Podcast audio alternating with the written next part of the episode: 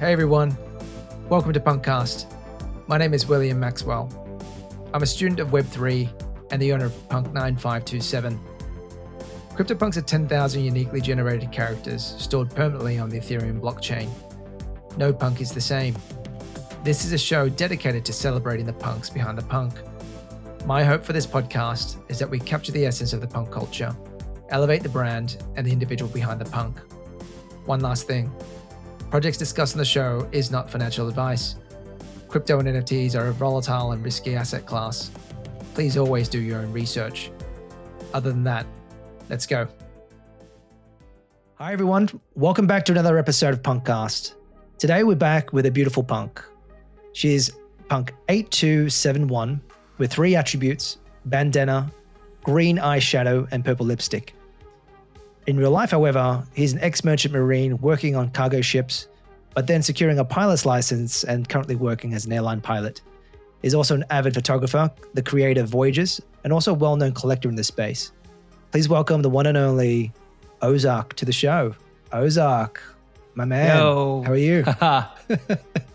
Good, thank you. Thanks for having me. Love what you're building with this.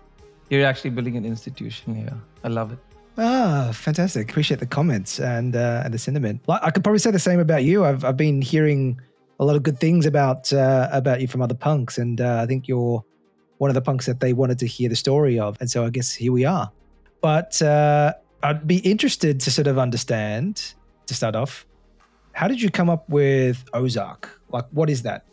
So Ozark was the persona that I chose to kind of represent me in NFTs and in art. So I fell down kind of the Bitcoin rabbit hole back in 17. And, that was my sort of introduction to Anon culture, to Twitter culture, and then the subculture of crypto Twitter, which I think all of us in the space know it's a wild ride. So it kind of was pretty crazy for me. And then when I started to realize that Voyages was going to become an NFT project, I started to look for, names and how to best go about it. And I went all the way back to Arkansas, of all places. So I learned to fly planes in Oklahoma, flight school in Tulsa. I'm still, was deeply fond of that town and of the people there, good friends with many of them. And oh, by the way, one of my missions for this podcast is to get you and everyone else listening to get their pilot's license. This is going to happen. Has to happen. So when you get your pilot's license, you'll see that, the FAA or whatever jurisdiction you're doing it under requires you to go through these, steps to earn your license. And one of those is to do long cross-country flights, as they're called, above a certain distance, above a certain time. And what you're doing really is just proving your competence at navigation. And I was looking at the map of, the Midwest one day, just in one of the briefing rooms at the flight school. And I realized that I hadn't really been out to the east that much. I'd been up, because I'm a huge fan of barbecue. And so obviously most of my trips were down south to Denton and Armadillo in Texas, getting lots of great barbecue out there. And then I realized I hadn't been up towards Arkansas, and I planned this flight out to just picked an airport, and it happened to be called Ozark. And for those of any listeners from the US will know, the Ozarks are up there and the beautiful mountain range.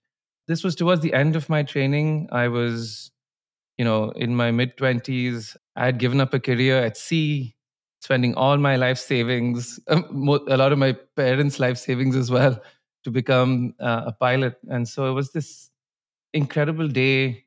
I can still remember it. And flew in to this airport. It was beautiful, surrounded by hills. And it just represented the high point of that whole experience for me. And so that was kind of the obvious choice for the name. And on Twitter, I'm Ozark Trent. And everyone's like, where the heck did Trent come from? And Trent, some of the planes that I fly are equipped with Rolls-Royce Trent engines. And so the Trent just came from there. Makes a lot of sense. Well, it's a beautiful name and a story behind it. I was hoping for a bit more of an exotic answer because I was a big fan of Ozark on Netflix. I'm not sure if you've seen that. Oh, yeah. I get it all the time. It's like, are you named after the show? I'm like, no, but I can be, you know. I thought there'd be some secret drug deals and gangster work in the background there, but not meant to be. Yeah. Yeah. Amazing. Well, welcome to PunkCast, Ozark. And thank you. Really so happy to be here. Lovely to have you on. And so why don't you tell us about yourself? Who is Ozark? You know, what's your background? Where'd you come from? Tell us your story. Yeah, from India. Grew up in India. My father was in the Air Force. And, that life, I'm sure you've heard or know, involves a lot of moving around. So we moved around the country quite a bit. Yeah, I just kind of grew up playing a lot of sports. Always wanted to be a pilot. But when I graduated from high school, you know, the money required to actually get a pilot's license at that time, we didn't really have it. So decided to go out to sea because my whole family is like they're either just PhDs in biology or doctors. And I just didn't want anything to do with that. So decided to become like the black sheep of the family and kind of just leave that whole, you know, academic side behind. And so I went out to sea and basically spent the next 9 years in the Merchant Navy, or the Merchant Marine, as it's sometimes called in the US. I was started as an apprentice and worked my way up to second officer, which is you're basically a navigator, amongst other things. Yeah, I mean, the time at sea was absolutely magical. Looking back, at the time I kind of hated it because my default setting is to just be around people, and I love being around people, and you know, so kind of missed all of that. And you'd come home from a contract or a tour on the ship. And all your friends would be talking about, I don't know, movies or other things that you had no clue about. And you're like, you know, what are you guys even talking about? So you always felt like a bit of an outsider. I was always on the lookout for what I would do next. And I was just really lucky, you know, to be in the right place at the right time. This was like mid-2000s. The economy in India started opening up and the government started like allowing other airlines to operate. And it was just this magical time where basically there were these pilot jobs are sometimes hard to get, you know, and it was a time when there were a lot of jobs going. So yeah, I just made this big decision, took everything I had, asked my dad and mom for more money, and went out to Tulsa to get my license. And that's it really. I flew in India for several carriers for a few years, and then came out here to Dubai to fly for a large international airline. And I've been sort of flying long haul ever since. Yeah, that's really it for the 36,000 foot view, you know. No, it's I mean, it's just sort of touched on so many different things there. Maybe we just sort of start with, I guess, high school and transitioning into, I guess, the Merchant Marines. I mean, of all the things that you could have done, I mean, why did you decide to go out to sea and choose the Merchant Marine life for 9 years? Yeah, so I mean, as I said, it was the fastest way to get out of having to go to college, and also you were paid a stipend. At the time, it was, believe it or not, it was $400 a month. So basically, your average gas fee for, you know, one of your hot mints. So I used to get, you would get paid immediately. I thought there was no study involved. Turns out there was a lot of study involved. But the good news is I loved it. You know, I actually became a MET officer, a meteorological officer on board the ship. Got involved with a whole bunch of other projects as well, with this thing called the Nautical Institute. So I did have that academic bent that I guess I get from my family, but I just didn't want to apply it to like the life sciences and just boring stuff like that. It's not boring, I know, but I mean, to me it was at the time anyway. Yeah, so I was going to ask, like, when you're on one of these tours, like, how long would you be away on the water for? Like, what sort of duration does that look like? You know, it's wild. The last ship that I ever sailed on, she is called the Bergerland, and she's one of the biggest ships in the world. This is a behemoth. Like, it's like 60 meters wide, almost 400 meters long. And we would do this incredible trip where you'd go from Brazil all the way to Japan. And the ship's too big to go via the Panama Canal, of course. And you can't go around the Cape Fear. So what you would do is you'd go Cape of Good Hope. But because of how spherical trigonometry works and because the Earth is round, you have to take something called a great circle track. And what that does is it takes you round the Cape by like 300 miles. So there's you don't see land for like 50 days. Wow. You know, and as soon as you leave the coast of Brazil, you're out into the South Atlantic and transitioning into the Indian Ocean. And all you would ever see were like whales, dolphins, the occasional albatross. And that's it. And it is just, I mean, I sometimes think about it and I just cannot believe that I was there in that time and in that place. Like, it's just indescribable, the whole thing, you know. Indescribable in a good way or in a negative way? No, in a great way. I mean, I miss it so much. It's a monk-like existence. I mean, this was back in, sound like one of those old sailors, like back in my day. We didn't have internet on board, you know. I'll sometimes get messages from my batchmates and friends and they're like, yo, what's up? And I'm like, where are you? I'm like, South Atlantic. And, you know, you could never do that back then. Like, there was no WhatsApp. Or email was just starting to kind of make its way into ships. But yeah, I mean, you really, all you had were books. You had an onboard library. I used to write a lot of letters, obviously, and get letters from other people. You'd reread them like 60 times, you know. If it was a girl, you'd read like that letter, like, you know, once a day. And so, I mean, that whole existence just like seems so unreal to me now because I just, you know, you can't have that kind of isolation again now that, you know, you have internet everywhere. Yeah. Yeah. I met a random person on the plane once and they said that they used to work in those cruise ships that used to go and take people around the world on these cruise ships with their families and stuff like that. But the way that he was describing it sounded really depressing. Like, you know, they would keep you on the ship, you'd eat whatever's left and, you know, they wouldn't see friends and family for a very long time and then make a little bit of money. But basically they were, you know, they'd probably get 30 days on land for the year or something like that. But they were just mostly away at ship for most of the time. And, yeah, that's sort of why I was asking. I mean, it's good to hear that you had a positive experience. Like for me, mentally trying to digest that, I'm thinking, shit, man, like it's a long time to be away, right? So I might have the numbers off, but the average cruise ship, I think the crew is about 1,000 strong, and then you've got thousands of passengers on the trips when you have passengers on board. Imagine that, but with 24 people, you know. So that's what I mean when I say it was a very monk-like existence. You know, I used to write a lot. I used to, you know, you just have a lot of time to think. It sounds really spiritual. But like, what was the purpose of, I guess, the ship, like just traveling around? Were they on specific exercises? I'm assuming it was a military ship, right? No, sorry, I should have. So this was actually just cargo ships. Cargo ships. Okay. Yeah. So for example, you know, you take a full load of iron ore. It looks like sand, but it's iron ore from, I don't know, a company like say Rio Tinto in São Luís in Brazil, and then you take it to a steel mill in Japan. Okay, got it. And then you drop it off, and then we used to go to a place called Dampier, which you've never heard of. It's on the northwest corner of your country, of your great country. And this place was just like the back of beyond. The bar was literally cut out of a container, and you'd pick up some more sand from there, iron ore, and take it to a steel mill in Italy. So, you know, just stuff like that. Wow.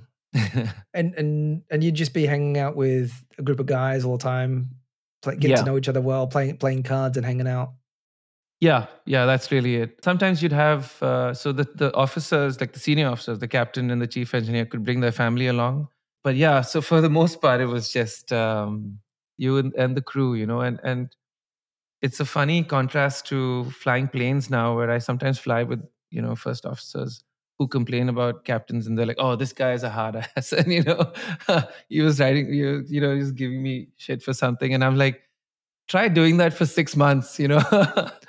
But yeah, so I mean, you were basically stuck with whoever you got, and you learned to get along, is the main takeaway really. Oh, nice. And so talk to me about, you going all in to get all your life savings, borrow money from your parents to get a pilot license.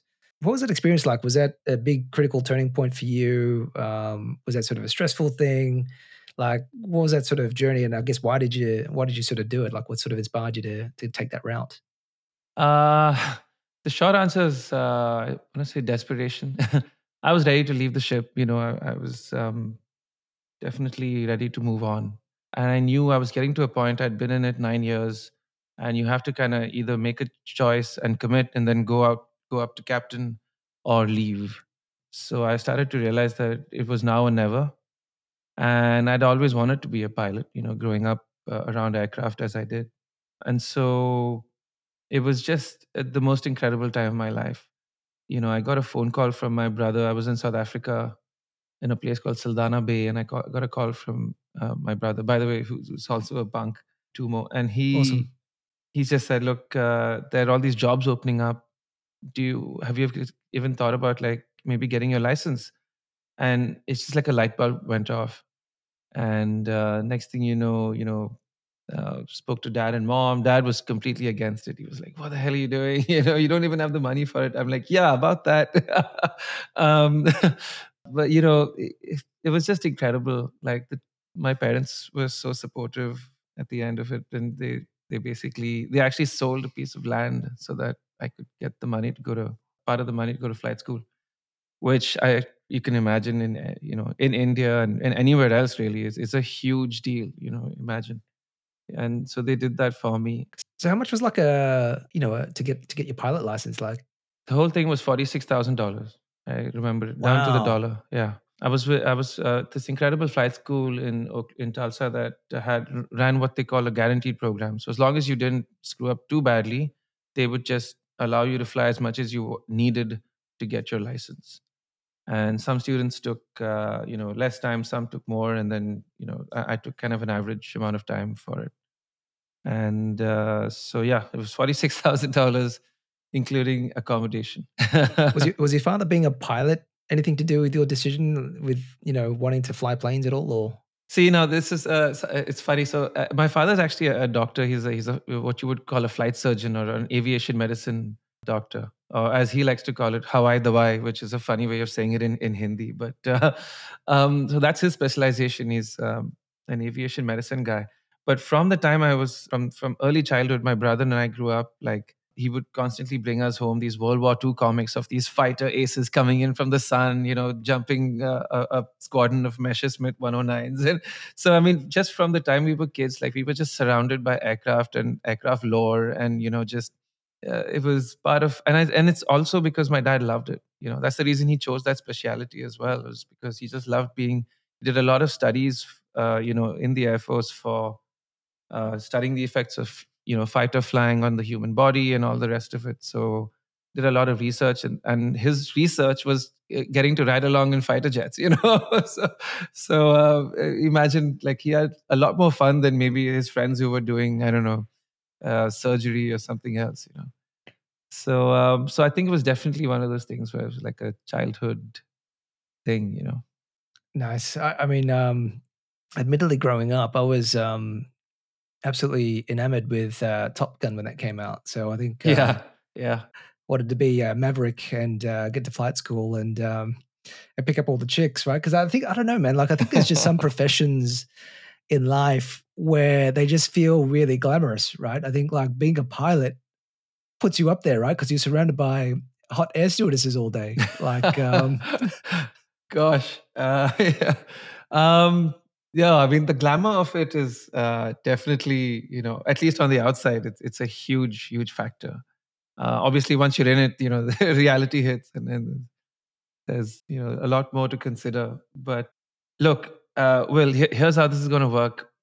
You're going to find a flight school whenever you're in a place that, I don't know about honkers, but I don't know about Hong Kong, but like maybe when you're back in Oz or when you're in the US next, I'm going to require you to please open Google, Google flight school.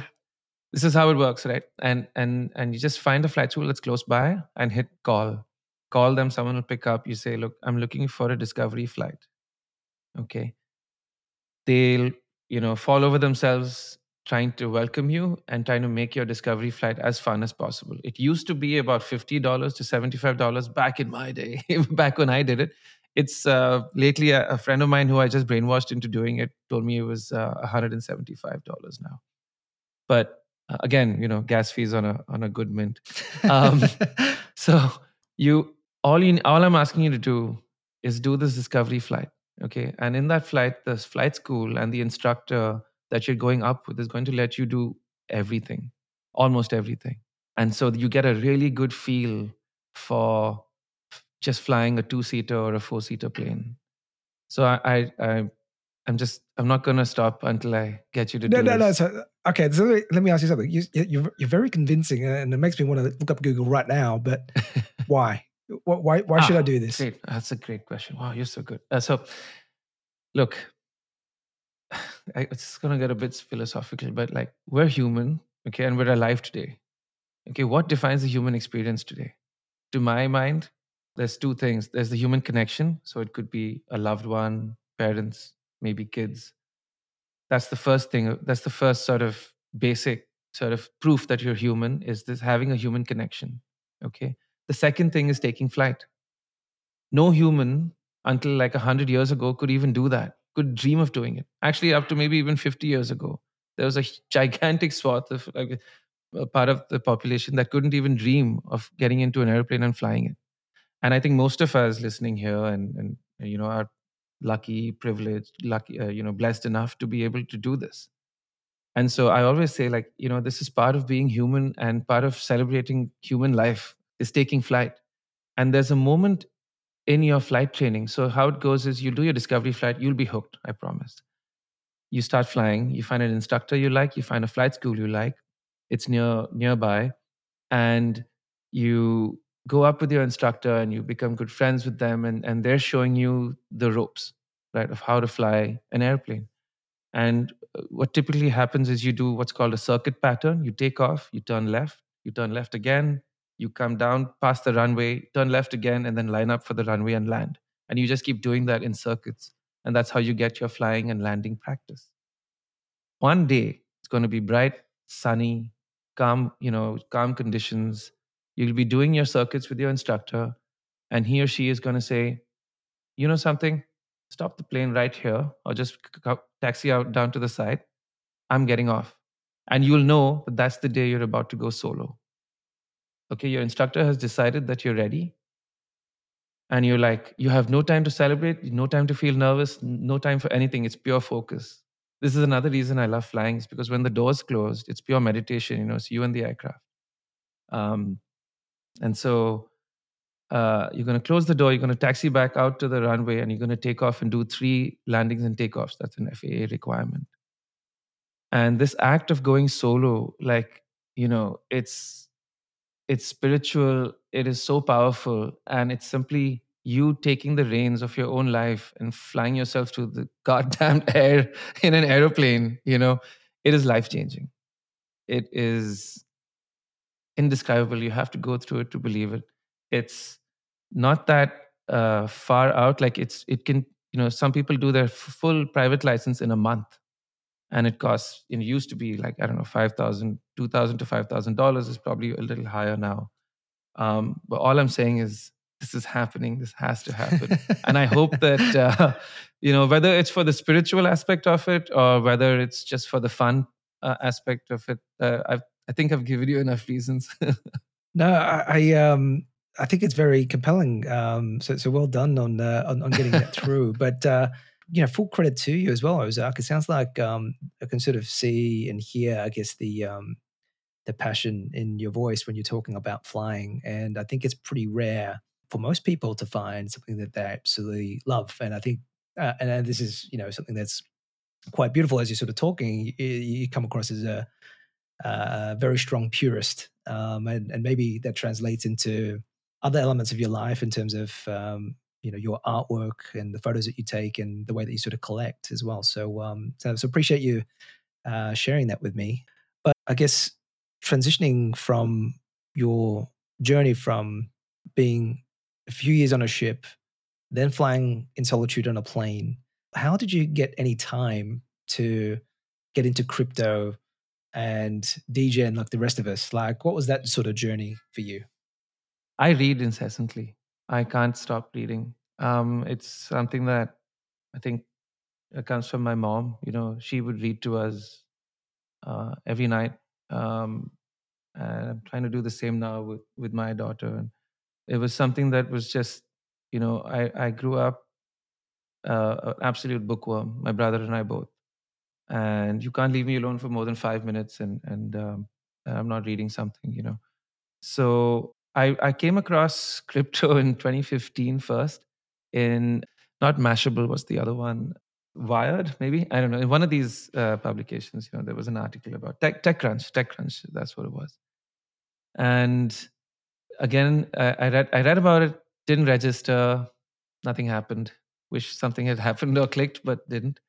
2016 again, I read about Bitcoin again in TechCrunch, and again nothing happened, and again I wish, you know. But in 2017, this is crazy. I've told it so many times. I was in the bunk of an airliner. So, you know, the planes that I fly, they fly ultra long haul, which means you fly like, you know, I don't know, Dubai, Melbourne or Dubai, Houston, stuff like that. And so on those flights, you have 4 pilots. 2 pilots are in the bunk resting. 2 pilots are flying the plane.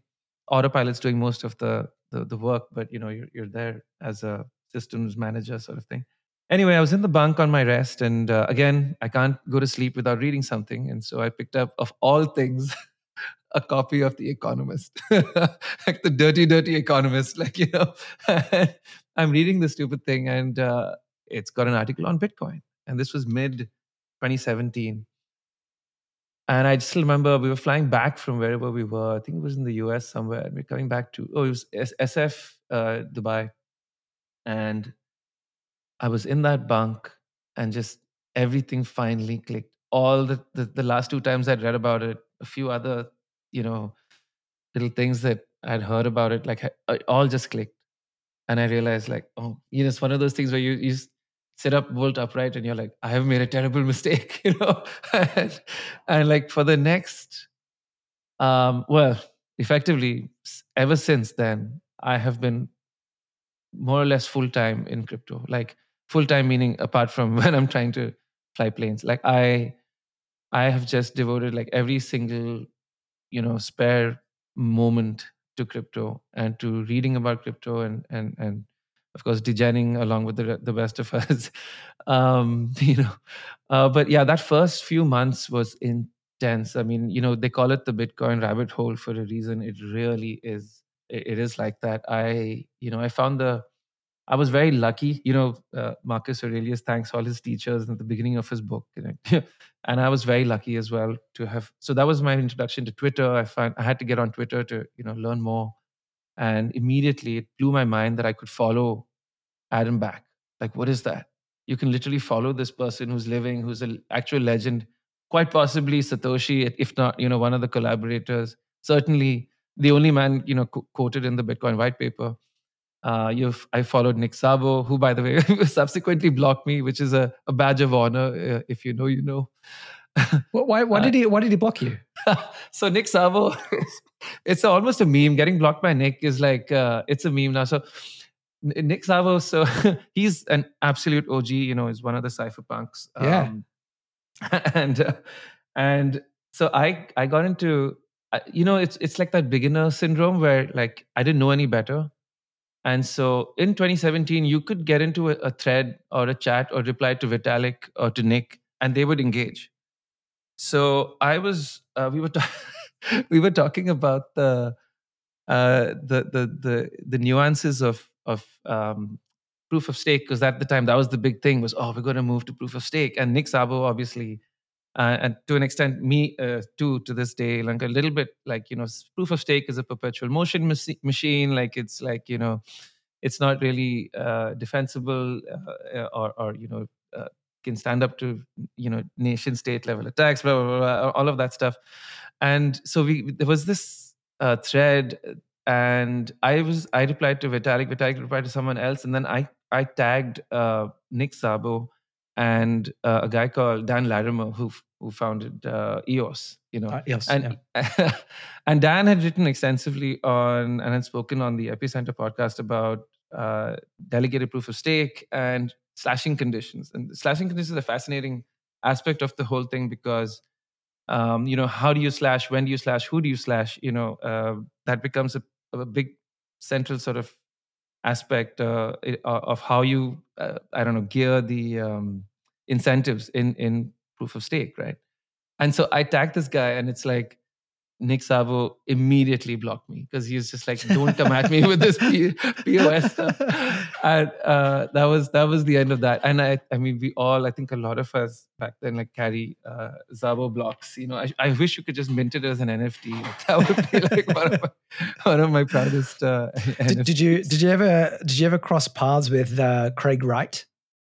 Of course, my God. I mean, you couldn't be around back then with the big blocker thing and the UASF and not heard of that guy, you know, like, yeah. I mean, I never crossed paths with him, like, actually, but like, yeah, he was all over, right? Like, at the time. Yeah. Yeah, it was Craig Wright. It was, who are the other big figures then? Roger Ver. And, yeah, who else? Yeah, all of these people. Yeah, that was, I mean, that I wasn't sort of super deep into it, but I mean, those Bitcoin maxis still stick around today. Like, I think it was a guy that wrote that book, Safdin yeah. Amr. Yeah, so he's still around as well. See, the Bitcoin maxi thing, like, in order to understand the Bitcoin maxi situation, you have to, so I actually, part of that falling down the rabbit hole was reading the Cypherpunks mailing list.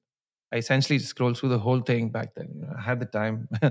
And you get a sense of just how principled, or you could even maybe say paranoid, the original, the cypherpunks were, because they were around at the beginning of the internet, and very quickly they realized that, okay, this is so powerful. You know, computing is powerful, networked computing even more so, and so they were able to recognize very early on that, you know, there would be a fight for that kind of power, and there would be a need for, you know, protection from that kind of power grab. And so they realized quite early the need for and the power of encryption.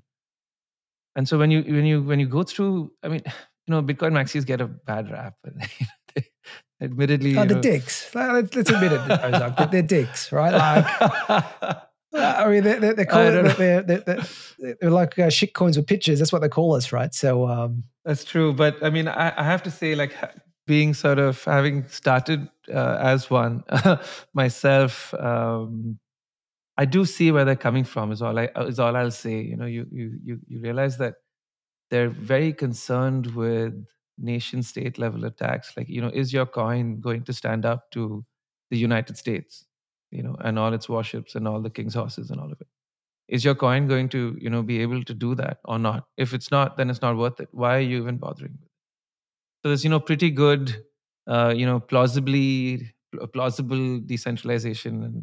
I get all that too, but I think, I guess not to get down to the rabbit hole, but like there's varying degrees of decentralization, right? And I think the Bitcoin maxis are like, you know, way on one side and absolutely skewed. Everything else is a shit coin and doesn't listen. But it's a one-trick pony. It's great you've got security, but you've only got security for one asset that can do only one thing, is just be traded and held with each other. But what about the rest of the digital assets? How do you secure that, right? So like, I just came back from a trip from London and just nerded out on some of the history and museums and stuff there.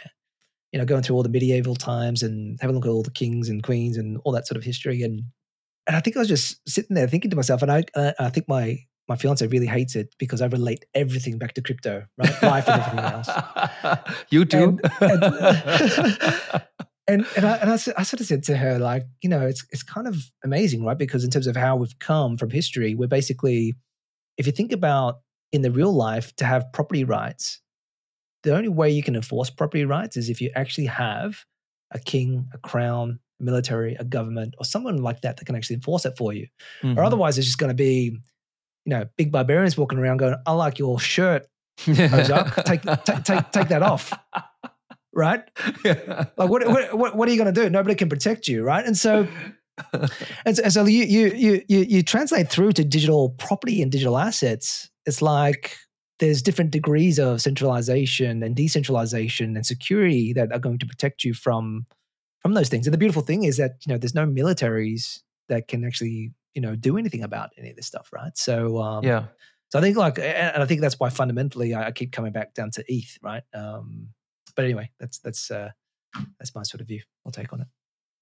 No, absolutely. I mean, there's a lot of Bitcoin development, you know, there's a lot going on. I know it doesn't seem like it on the outside, but I've been subscribed to the mailing list, the dev mailing list since 17, on the time I started. And you get these mails and there's a lot going on under the surface. I admit, you know, there's not a lot of excitement or any of the, you know, brand new announcements and, you know, the merge and the splurge and all that catchy stuff. Yeah, no, I get that. I mean, I'm sort of standing back and I'm asking myself, why? You know, I mean, Bitcoin is great for what it does, store value, you know, it's perfect for that. And I know people started to experiment with BTC ordinals and all that type of stuff. And It just feels like it just has a very grifty element to it. And I apologize if anybody's big into that. I'm not fighting your bags. I'm not. I gave that thing a big miss. Yeah. Yeah, so it's just, I mean, and I get the whole permanence thing, but it's neither here nor there for me, I think. But anyway, so you went through Bitcoin, you know, got absolutely red-pilled. When did you buy your first NFT? What was your first NFT? So the first NFT was a punk in 2019. Wow. And I mean, so by the way, the first time I heard of punks was 2017, literally. So I just spent all this time talking about how I was a Bitcoin maxi. And yet within a month of getting into Bitcoin, I was shitcoining at the ICO craze and at the casino, like the best of us. All of us. I'm sure, I don't know so you'd run a full node, an Ethereum node, that would just absolutely brick my Mac and all of it. But then you know, a lot of the ICOs, then you would send BTC to an address and they would then send you ETH and stuff like that, which is how I got into the whole thing. And I remember, December of 17, the chain was unusable. And I was like, what the heck is going on? And then, oh, it's CryptoKitties. What the heck are CryptoKitties? You know? And so that's how I sort of discovered the whole 721 thing. And then obviously that leads quite quickly to punks. So I knew about punks in 17. I knew about them in 18. And I was still we're going to change the world. You know, this is I was very sort of idealistic about my approach and my investing as well in the space. And I was trying to find, you know, all the stuff that was going to change the world. And one of those things was ENS. You know, that was a big thing back then and still is. But I don't remember who it was, but I can swear it was an ENS dev. I've started to think it might be Scott Lewis, who's not an ENS dev, but it was someone that I was following that put on a punk PFP in the middle of 19. And I was just okay, guess I'm getting a punk then. And went out to the marketplace and bought the absolute floor. And she was almost the same as the one I have now, which is the bandana, just a floor punk for $100 or something like that. And that was it. And I didn't give it a second thought. You know, my alt Twitter account, the one that I've had from 17, I just changed the PFP to that and just kept it. That was it. Nice. Oh, so you still have it? No. So in 2020, when you had that run up, I wrapped her and sold her and then bought something similar back the next day after panicking. So basically every mistake that you can make in NFTs, I've made, but with punks.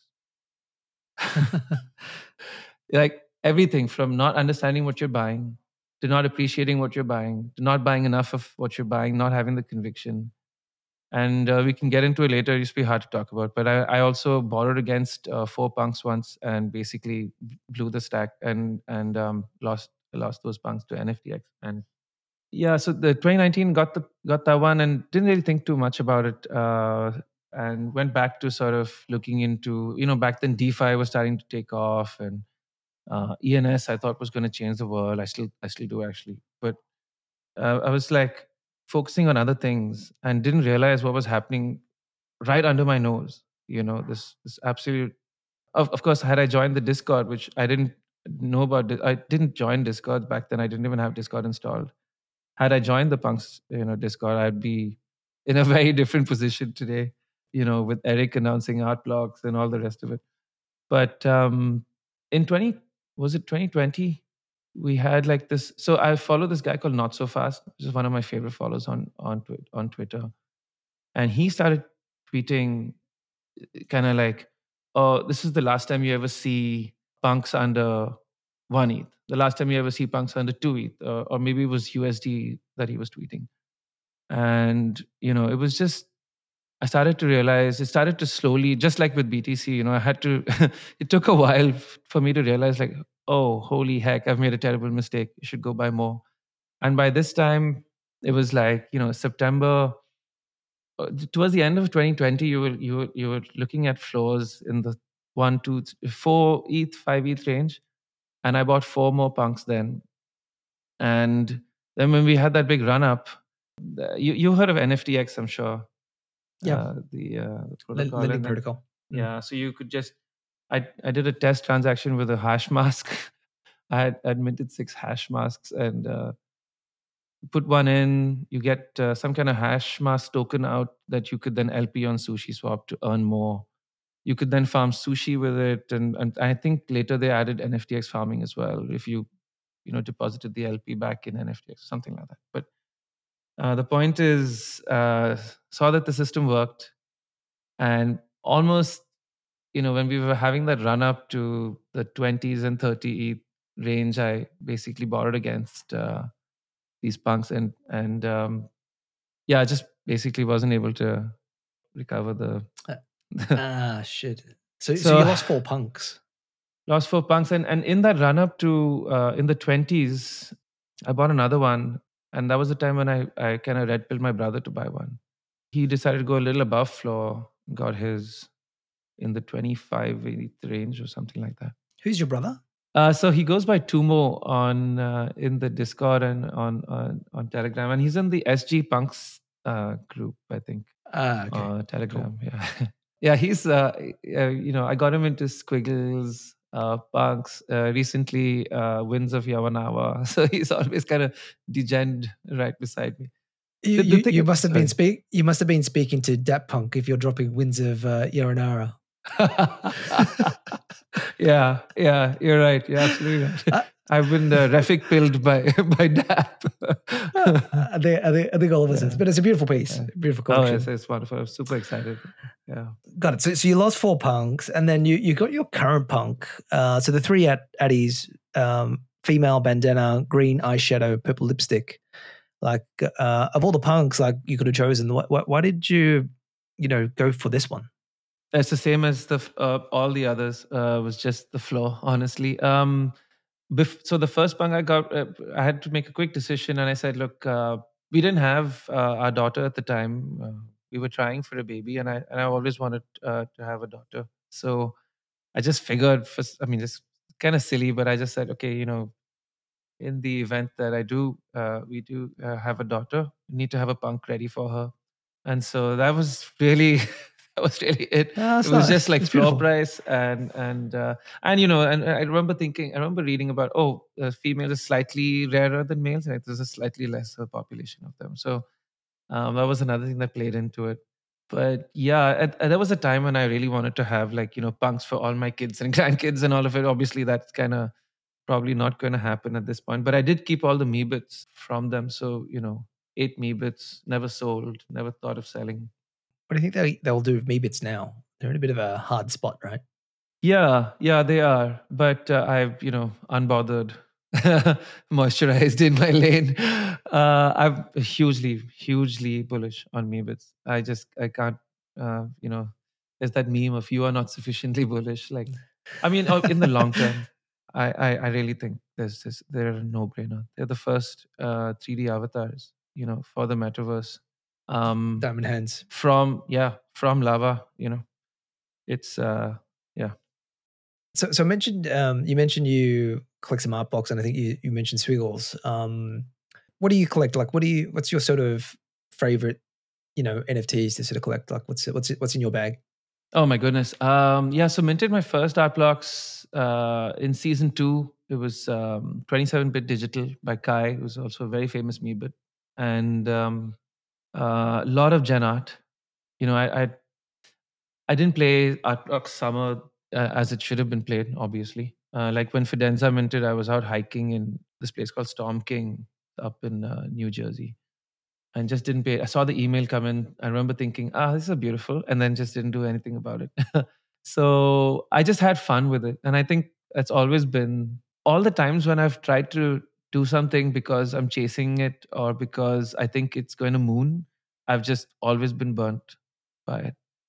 And so all the times that I've just had fun, it's just turned out by mistake that, you know, I ended up, you know, buying stuff that I love and you know, whether it does well or not. So I think to answer the question, it's really just been about just having fun, you know. And of course, like another thing I love to do is I'm a joiner, you know, so I'll copy trade a lot of like our friends, like as we just saw with Dap and all of that stuff. He hasn't convinced me to buy any icon bags as yet. That's coming soon. Coming, let me share those with you. Yeah. Actually, to be honest, I did pick up 2 just after. You see what I mean? Like, I'm just like, you know, beyond help. Like, I see someone minting something and I'll get into it. Like, you know, I don't know if you know a guy called Tarun Chitra. Huge fan of Tarun. And, you know, he runs Gauntlet, which is like this consultancy type thing. And he puts out the most esoteric, like crazy tweets about like, you know, high level mathematics. And he'll be like, yeah, it's just like these crazy tweets. And there was a time when I was just lapping up everything he was putting out. And and he changed his profile picture to a Milady. And this was just after they minted and they were like 0.2 or 0.3. And I'm like, okay, Tarun's got a Milady. I got to get a Milady. And that put me down that whole rabbit hole. And, you know, it was the whole thing has been fascinating. So, yeah, so that's kind of my style, is just having fun, you know, looking at what other people are doing and just kind of, yeah. Gotcha. What about your project Voyages? Do you want to talk about that a little bit, like what that is and I guess your inspiration behind it? Yeah. I mean, back when I was like early 30s, I started to really look back at everything and I started to be like, you know, I guess it was a midlife, I hope quarter-life crisis, but midlife crisis. So just trying to just question like what in the heck everything meant. And, you know, I was going through a personal setback in a relationship and I was really sort of trying to make sense of everything, you know. I realized quite quickly that I'd have to try and express it somehow. And, you know, the only 2 art forms that I'd been practicing on the regular were writing and photography. So started writing a little bit. And so I've been, you know, my parents put a camera in my hands since from the time I was 5 years old, taking pictures. I still have the first reel. It was called a hotshot camera. And it was shot on like 110 film. This is a tiny little thing. I still have the photographs from that first reel I shot. And this photograph of me, I took a picture of my brother. My brother's holding a mirror. And in the mirror, you can see my reflection. And that was like one of my first photographs. And this was when I was 5. And I've never not had a camera in my hand, and I've always loved taking pictures of people and the places that I've visited. And I found myself slowly, you know, just drifting away from taking pictures of people and portraits and stuff. I used to shoot weddings and events and all of it. I've done quite a lot of stuff in photography that way. And I just started taking pictures of the sky and realized that maybe there was something there, you know, and basically started to do this kind of groundwork for Voyages. It wasn't called Voyages at the time. It was going to be called Sky. That's really it. At the time, I thought I was going to have to do the work of, you know, trying to find representation with galleries and all of it. This was obviously before NFTs. So the earliest photograph in the collection is from 2015. And the latest one is from 2019. So... and it really is, I call it a photographic journal of life in the sky. And it's really just about me trying to translate this experience of being on the road so much from the time I was a child, you know, moving bases And then on the ship, you know, moving, your whole house is moving in a sense, you know, you're living on the ship. And then becoming a pilot, where it's like just this constant displacement, constant movement. And I tried to really make sense of it through this project.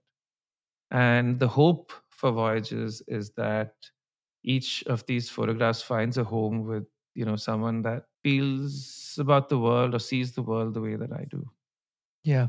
They're beautiful, man, like sort of aerial views. And I think going back to the way that you were describing flying for you, it's very peaceful and serene and calm, right? So that's a beautiful collection you have, mate. Yeah, and I sort of noticed you've got some pretty good collectors as well. So I think I sort of see some pretty familiar names: Snowfro, Mullet, Jalil.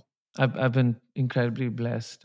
By the time, I don't know when this is coming out, but by the time this is out, I would have invited the punks to claim.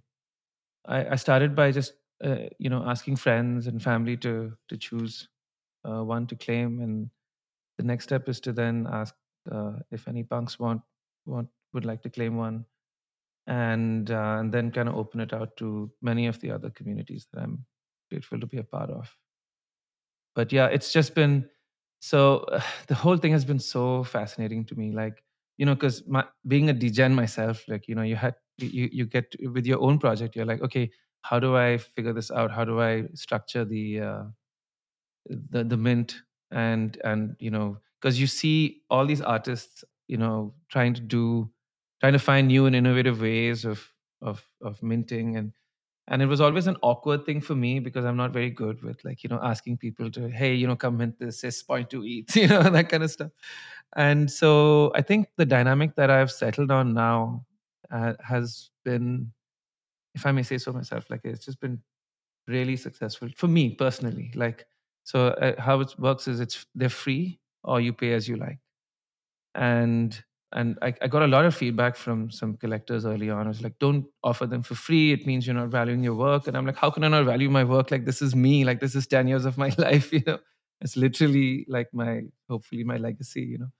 But I see what they're saying. But at the same time, like, you know, I started to think about, like, how I should do it. And I realized that I wanted the main goal was to get these in the hands of fellow Voyagers, you know, basically try and find my sort of fellow tribe of travelers and adventurers.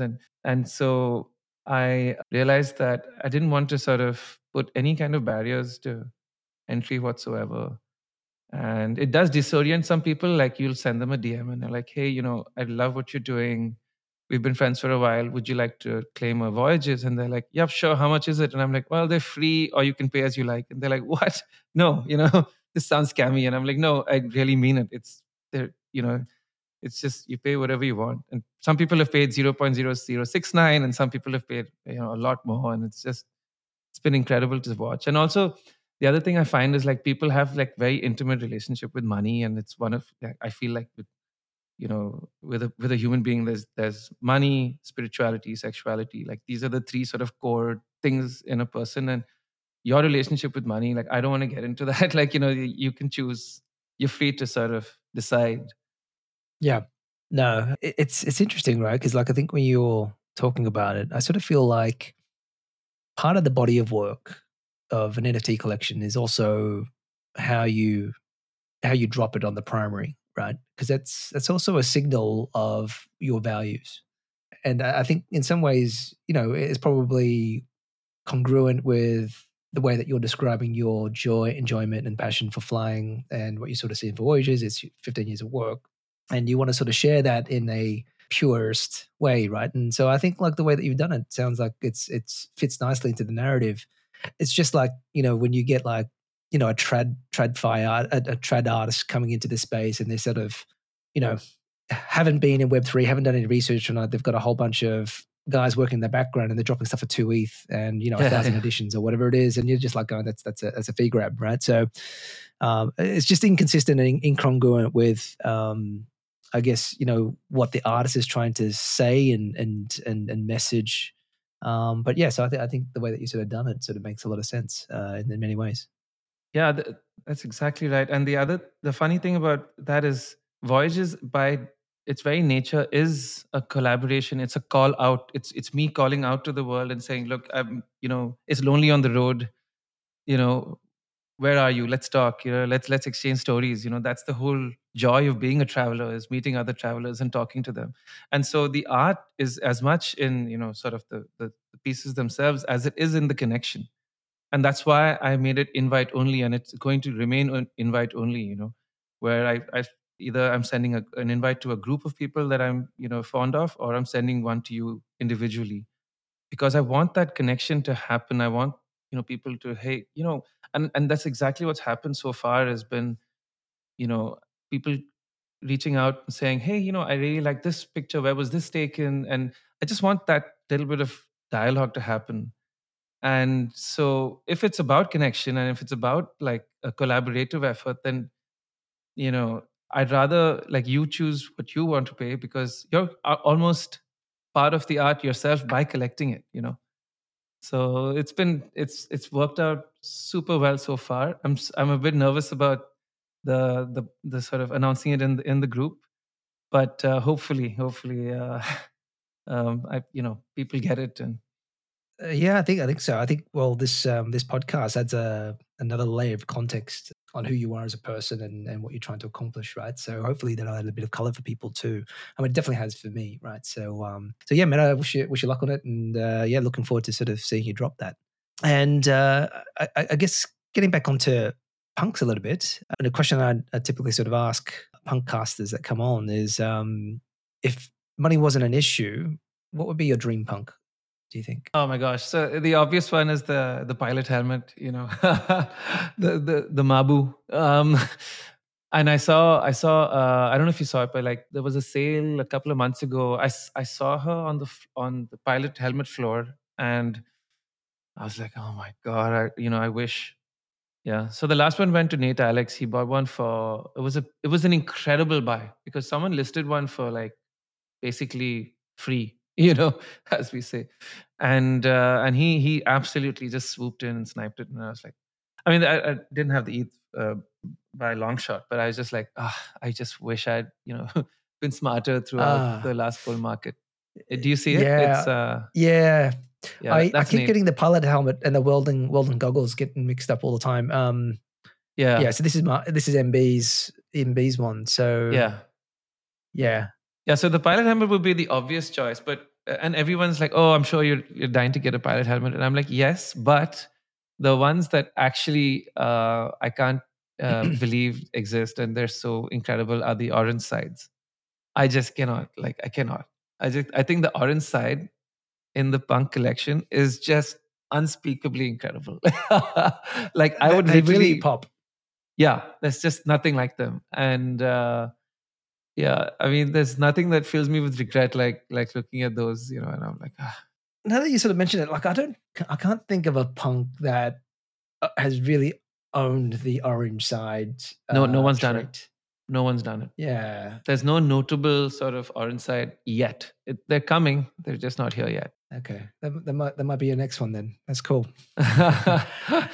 No, there's no chance. I don't have to eat. And if you were to look across, I guess, the punk community, and I think you're being fairly engaged and involved, like who would be your favorite punk or series of punks, do you think? Oh my gosh. Yeah, I mean, I've been so lucky to have met and become friends with all these incredible punks over the years. You know, I just met Tony Herrera in Tokyo. It's kind of, I think it's become like a rite of passage for being a punk now, is meeting Tony. The guy is a legend. And he was just so wonderful in real life. You know, it was so kick to meet him. The first punk I ever met in real life was Drew Scott.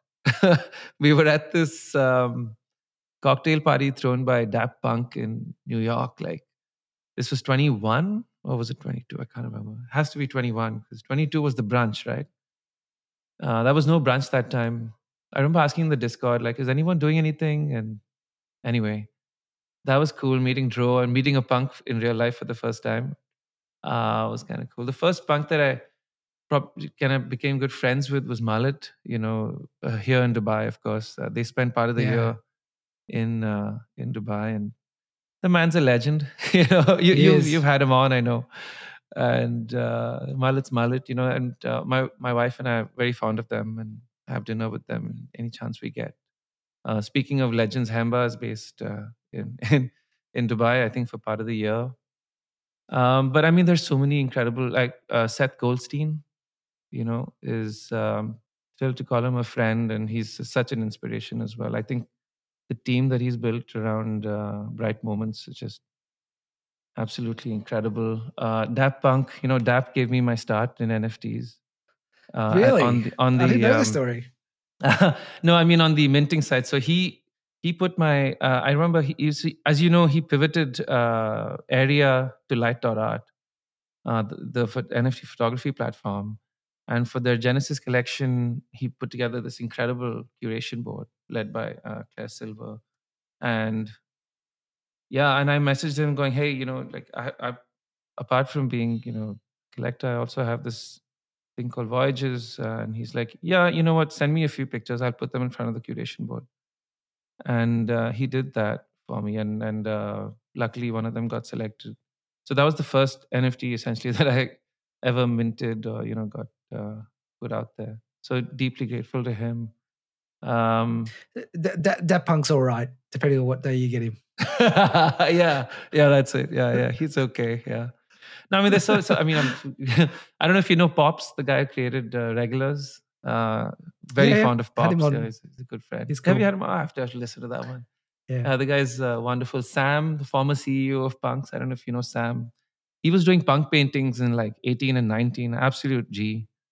You know, Chuli. I got to meet Chuli now twice in a row with both the branches, and this time I got to introduce my wife and daughter to her, which, you know, with Chuli and yeah, so like the culture of a city or a group of people or a town is set in its meeting places, in its town square, you know, and for us that's the Discord. And so I feel like I don't think we fully appreciate just how much like Chuli and the other mods have done for punks in sort of setting that culture over the years. They're there day in and day out doing it for nothing but love, you know. And I really feel like, I know there's been a lot of discussion lately about all of this, but like I really don't know if they fully appreciate just how much they've done for punk culture. And you see it in the Telegram now with Sergito and Isaac, or perhaps Isaac as I call him, you know, doing the same, like just trying to nudge us to be better and, you know, trying to keep things civil and I, you know, it's always great meeting these people. It's hard to be a mod, man. Like it's hard to keep the vibes keeping going on and consistently, right? So I think, yeah, they're unsung heroes for sure, right? So I agree with you. On the photography side, you know, gotten to meet like Alejandro Cartagena. I don't know if you know him. It's an absolute legend. Justin Aversano, of course, got to meet him. Kat Simard and Derek. Just these folks have just done so much for the photography space. Like there's just lights of there's just incredible people. But for me, to answer your question, Ozark, I only asked for one name, man. Like you just like, dreaded that. Oh my god, how could I not? I mean, no. To answer your question, I mean, to me, it's not even close. It's Eric, you know, Snowfro. Like It's not even close. Like the guy is. I don't think we have fully appreciated just how much he has done and continues to do for our space. You know, all of the things that we take for granted in NFTs, many of those things came straight from him. Like, you know, we talk about charitable giving or things like putting the artist first. Where do you think that came from? It was Eric. And it's only because Eric is Eric, and if you've met him, you'll know, like just a warm, wonderful human being. And, you know, it's just, there's a lot of like path dependence in these kinds of things, you know, and I don't think we fully appreciate just how lucky we were to have someone like him and his team sort of be there at the beginning. You know, it could just as very easily have gone some other direction completely, you know. And all of the stuff that, you know, like charitable giving and putting the artist first, I'm just talking about, those are like personal traits of Eric as a human. I'm not even talking about like his technical contributions, like the one of X, the generative, the on-chain deterministic generative one of X. Okay. This, and you know, I was saying earlier about you are not sufficiently bullish. Like, I see this innovation, like, as I feel like it's on the same level as like the telephone. It's just foundational, you know. Never before in the history of humanity have we had a technology where you take a piece of code, an algorithm, you take some randomness, right? And you can, with the click of a button, create a community. Each of the members of that community is unique, just like all of us are. And yet we're one of X, you know, and you can scale this. I mean, from tens to hundreds to how big was friendship bracelets? It was 20, 30, 40,000. Yeah, it's about huge. Yeah, it's a lot. Mm. You know, I'm saying this kind of stuff is foundational. And of course, you know, Eric, you know, he says it himself. He stands on the shoulders of giants, no question about it. But this basically started with him. And so, you know, I just can't, like, you know, the guy is, it's incredible. No, I'm with you. I haven't had the opportunity to sit down and have a chat with him. And I do want to get him on PunkCast at some stage, but I want to try and build up as many podcasts as I can. He's always like the last big boss, right? So, yeah, you know, to translate. Yeah. But I mean, like, yeah, all the people that have been around him, like, you know, Pixel Pete, went to college with him, Purple Hat, who I've got coming on soon. These guys that have been working around with him day in, day out in a very volatile, emotional environment. And he's always come out to be a very kind person. And so he really is, I think, testing times really proves who you are and what your character is, right? And so, you know, let's not forget, so like, he's had so much stuff flung at him in various discords. You know? Absolutely. And I sometimes don't envy him. I'm like, oh my goodness, you know, I just don't know how. I mean, you know, we went through some pretty trying times. And yeah, absolutely right. Absolutely right. He's handled it so well. What does punk culture mean for you? Like, how would you describe that in a few words? Yeah. I love that you asked this, and I was thinking about it. And I think it just comes down to leadership, you know. We've got so many incredible leaders in the space. I think innovators, leaders. Yeah, that's really it to me, is I think this culture of sort of leadership and sort of blazing trails, you know. Absolutely. I think that's probably right. I think most of the Web3 sort of leaders that actually have, you know, influence and that aren't grifty in that sort of realm tend to be punks in some ways, and I'm not to sort of trying to be biased, right? But I mean, if we could waffle on a few names there. And how do you feel about V1 punks? So, gosh, I mean, look, the V1 token is an important historical and cultural artifact. There's no two ways about it. If you have a V1 token in your wallet, it tells me that you are an absolute OG because you minted punks. And minting punks, there is no other, or claiming punks, I should say. There's no other, I mean, it's just pure signal. There's no noise there, you know. It is the absolute purest signal of being an OG is the fact that you minted a punk, claimed a punk. Okay, so there's just no discussion there. With that said, there's some of this terminology that I see being used around the space that I kind of take exception to, okay?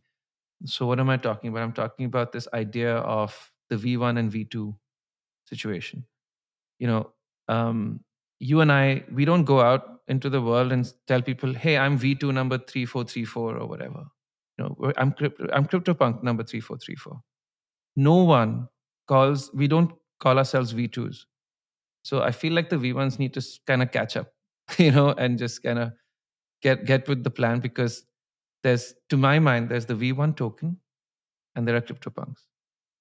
That's the first thing. The second thing that I sometimes see is this thing of calling Matt and John the founders. Oh, the founders, you know, it's like, oh, the founders this and the founders that. These weren't founders, they're artists.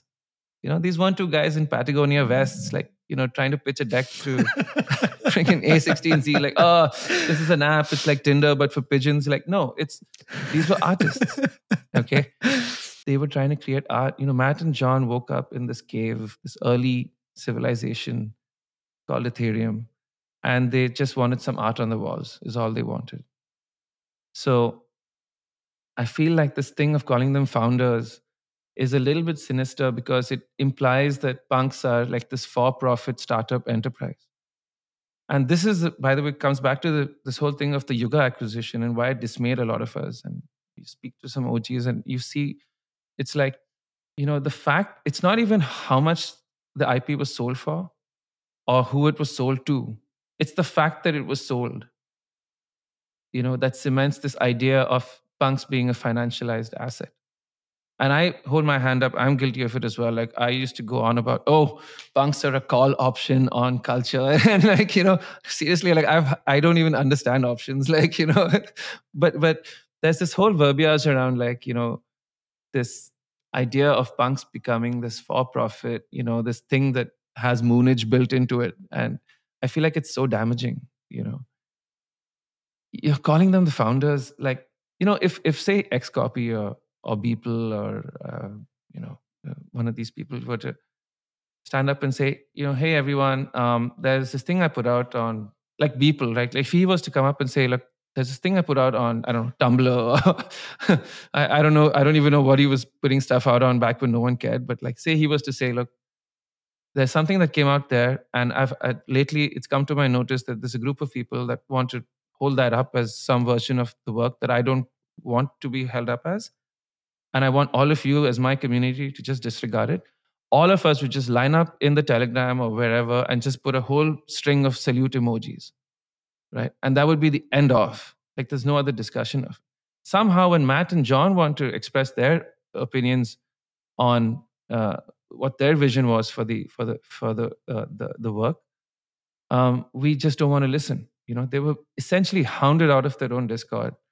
And I feel like the whole sale to Yuga, you know, famously, they said, you know, they kept the autoglyphs because that community didn't give them as much shit about lunchboxes or whatever. I'm just joking about the lunchboxes.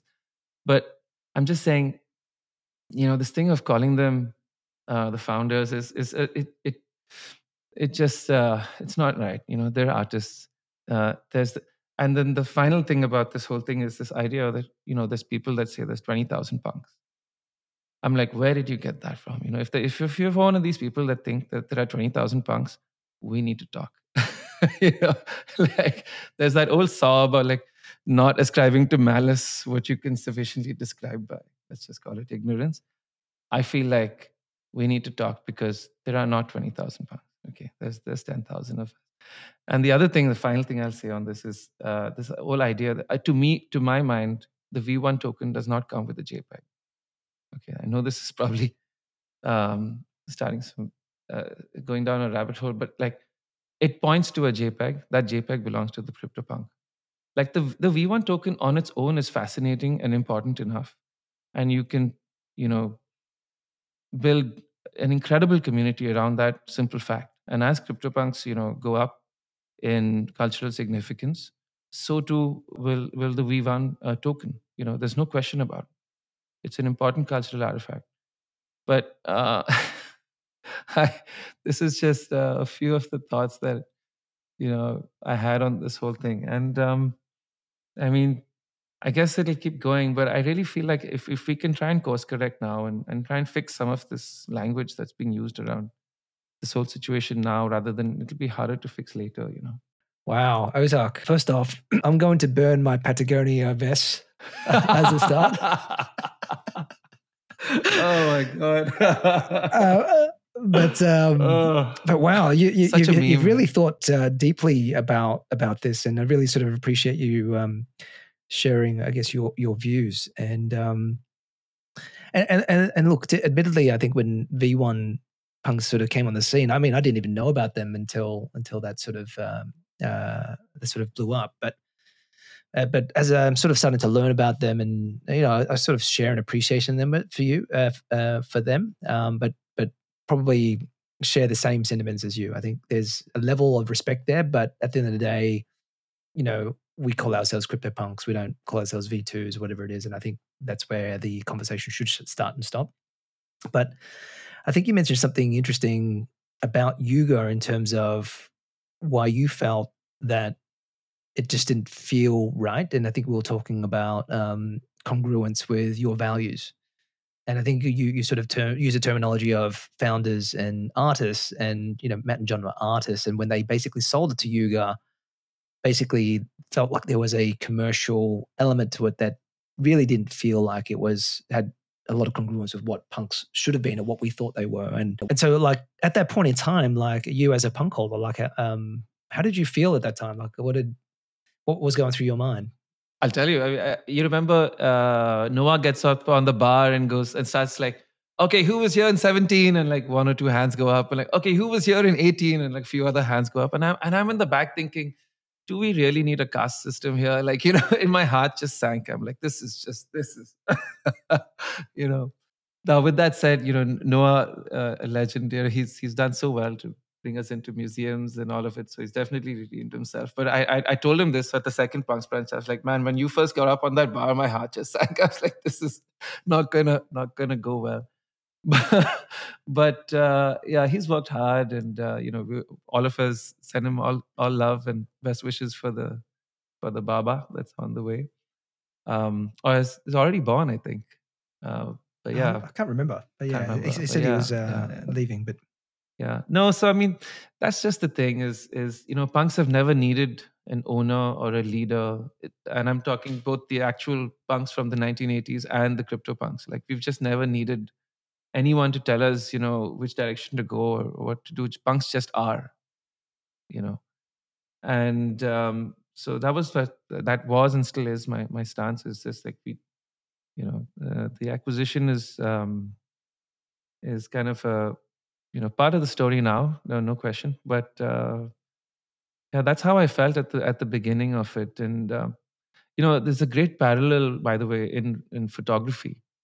Yeah, so there's this person called Alfred Stieglitz, who was around at the very dawn of photography as an artistic medium.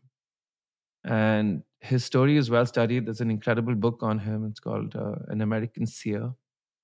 And how he defended and promoted photography as an art form. You know, there were all these museums that, like the Met, the Boston Museum of Fine Arts, where they were like, you know what, we'll put... This was at a time when photography was looked down upon. And it was looked at like, oh, this is a technical thing. It's not painting. It's not art. And Alfred Stieglitz is one of the first people to put their foot down and say, well, actually, no, it is art. And so the way in which he jealously guarded the provenance and the, you know, and essentially, you know, worked hard to, on behalf of photography, to get it the recognition it deserved, you know, there's a great parallel in the story with NFTs in general and punks in particular. So I have no, I mean, you know, I'm not like, you are not sufficiently bullish. Like I'm like so bullish on punks and crypto in general and all of it. You know, you and me both. If you could pass on a message to the owner of your punk 8271, what would you like to say to them? Eat your greens. She's at the nursery right now, at her play school. But yeah, just, and call mom, call dad. That's it. She can listen to this when she's of age. But yeah, beautiful. Yeah, that's it. Yeah.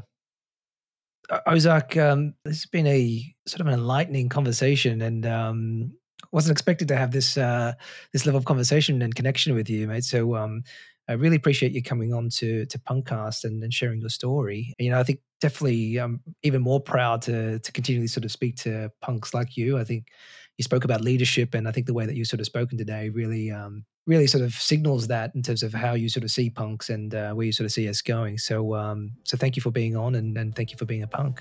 Any sort of closing remarks, and, you know, what's the best way for people to find you? Well, first of all, thanks for having me. This has just been incredible fun. Always love talking punks and NFTs, and yeah, thanks so much for this. I'm at Ozark Trent on Twitter. I'm in the Discord and the Telegram, of course. But as far as closing thoughts, please do the Discovery flight, everyone. Get your pilot's license if you can. Thank you so much again, Ozark. And guys, that wraps up another episode of PunkCast for the week. And we'll be back next week with another punk. Bye for now.